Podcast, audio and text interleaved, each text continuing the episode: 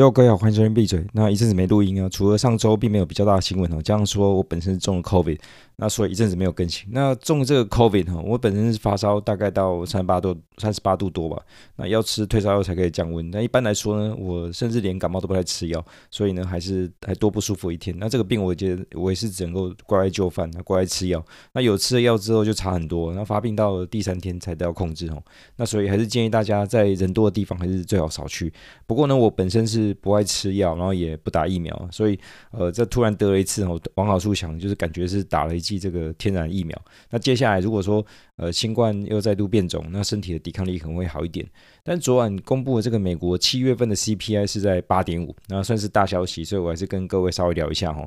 因为这个月初呢，我信心满满的跟各位说，那愿意投入在这个加密资产部位，那应该可以压到八成的。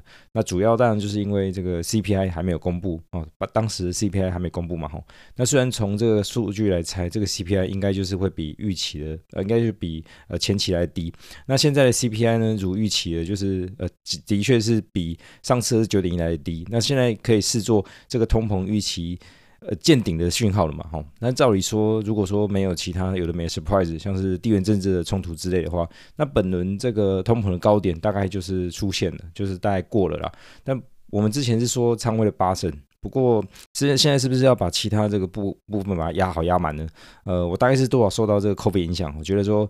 不见得要把部位压太满了。事实上，我就是就算是 CPI 见顶，那美国的 Fed 利率政策应该还是会继续偏紧。那虽然力道会降低，可能呃 j o h n Powell 的这个嘴巴说要加息，但是实际上应该也不会那么用力加。但是要让这个风险性的资产哦，这全面走高、全面上涨。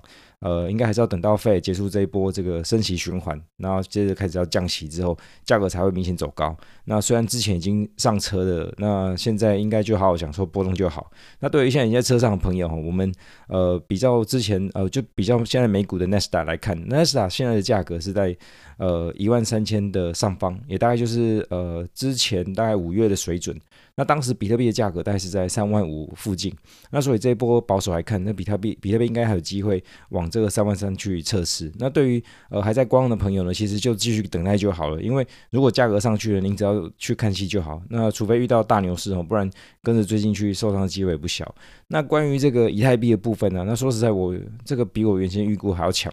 那毕竟下个月的以太要合并哦，那个算法要改变，要 POW 变成 POS。那市场对这个题材的预期很明显很高。